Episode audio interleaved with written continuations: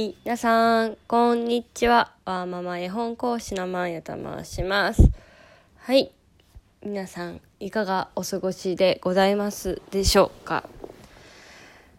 えー、2月ももう半分？いや、まだ半分とは言わないか。ぐらいですかね。えー、私はですね、娘の、えー、1年間の、まあ、総まとめでもある生活発表会がどうなるのか、やるのかやらないのか、えー、収録だけなのか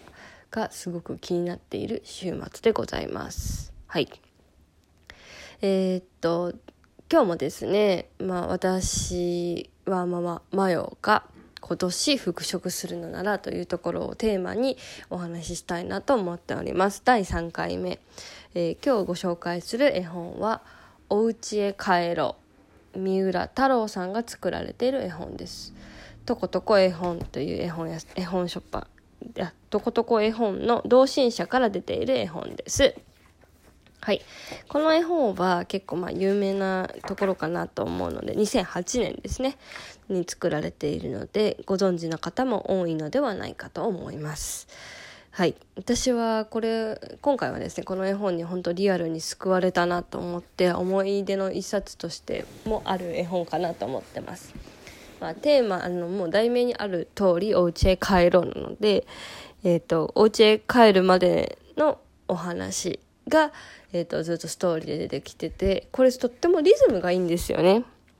であの覚えやすいのであのこれはあの今娘はもうほぼ暗唱しております。というのも、まあ、暗唱するほど読み聞かせをしたっていうところももちろんですしこれあの園からの帰り道の時に暗唱したのを2人で言い合いながら帰ってくるっていう我が家の定番の、まあ、帰る時にえっと、帰りを促す時に「うん、お家へ帰ろう」言いながら「帰ろうか」って言って帰ってくるんでよく使ってたちょうど去年ぐらいはそうですね使ってた絵本ですね。うんうん。お家へ帰ったら、えっと、まあ、ママとパパが待っているっていう最後の終わり方もとっても素敵ですし、まあ、あの、自分の娘、あ、娘も、そのようそれと一緒なのでお家に帰ったらママとパパと一緒に遊ぼうねっていうのを言いながら帰ってくるっていうのでよくこの絵本にお世話になった、うん、絵本なので今回を紹介しました1歳2歳ぐらいのお子さんにはすごくいいんではないかなと思いますあとねこれ背拍子の最後にライオンさんがあの親と子でいてあの絵本の読み聞かせをしているのが最後あるんですよ。でこの裏表紙を娘が見てあのなんなんだろう私あそうそう一緒だねっていうのをよく言うんですよね。うんうんあよく言ってたんですよね。そうなのうん暗唱して空で読んでることもあったしこの絵本を読み聞かせを読んこの読み聞かせをして最後背拍子に一緒だねっていうのもなんかすごい思い出にある一冊だなと思って今回紹介してみました。はい。まあ、ちょっと3歳になってからはあまり読んでないので久々にちょっとまた読みたいなと思うのと左から右へとこうずっと展開していくのでね子供もあの見やすくてあの覚えやすくてとっても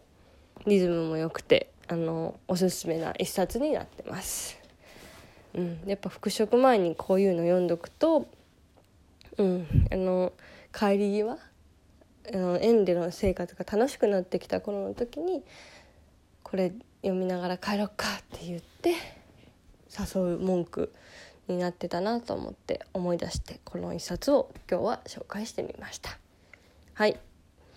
ではまた来週良い週末を。じゃあね。バイバイ。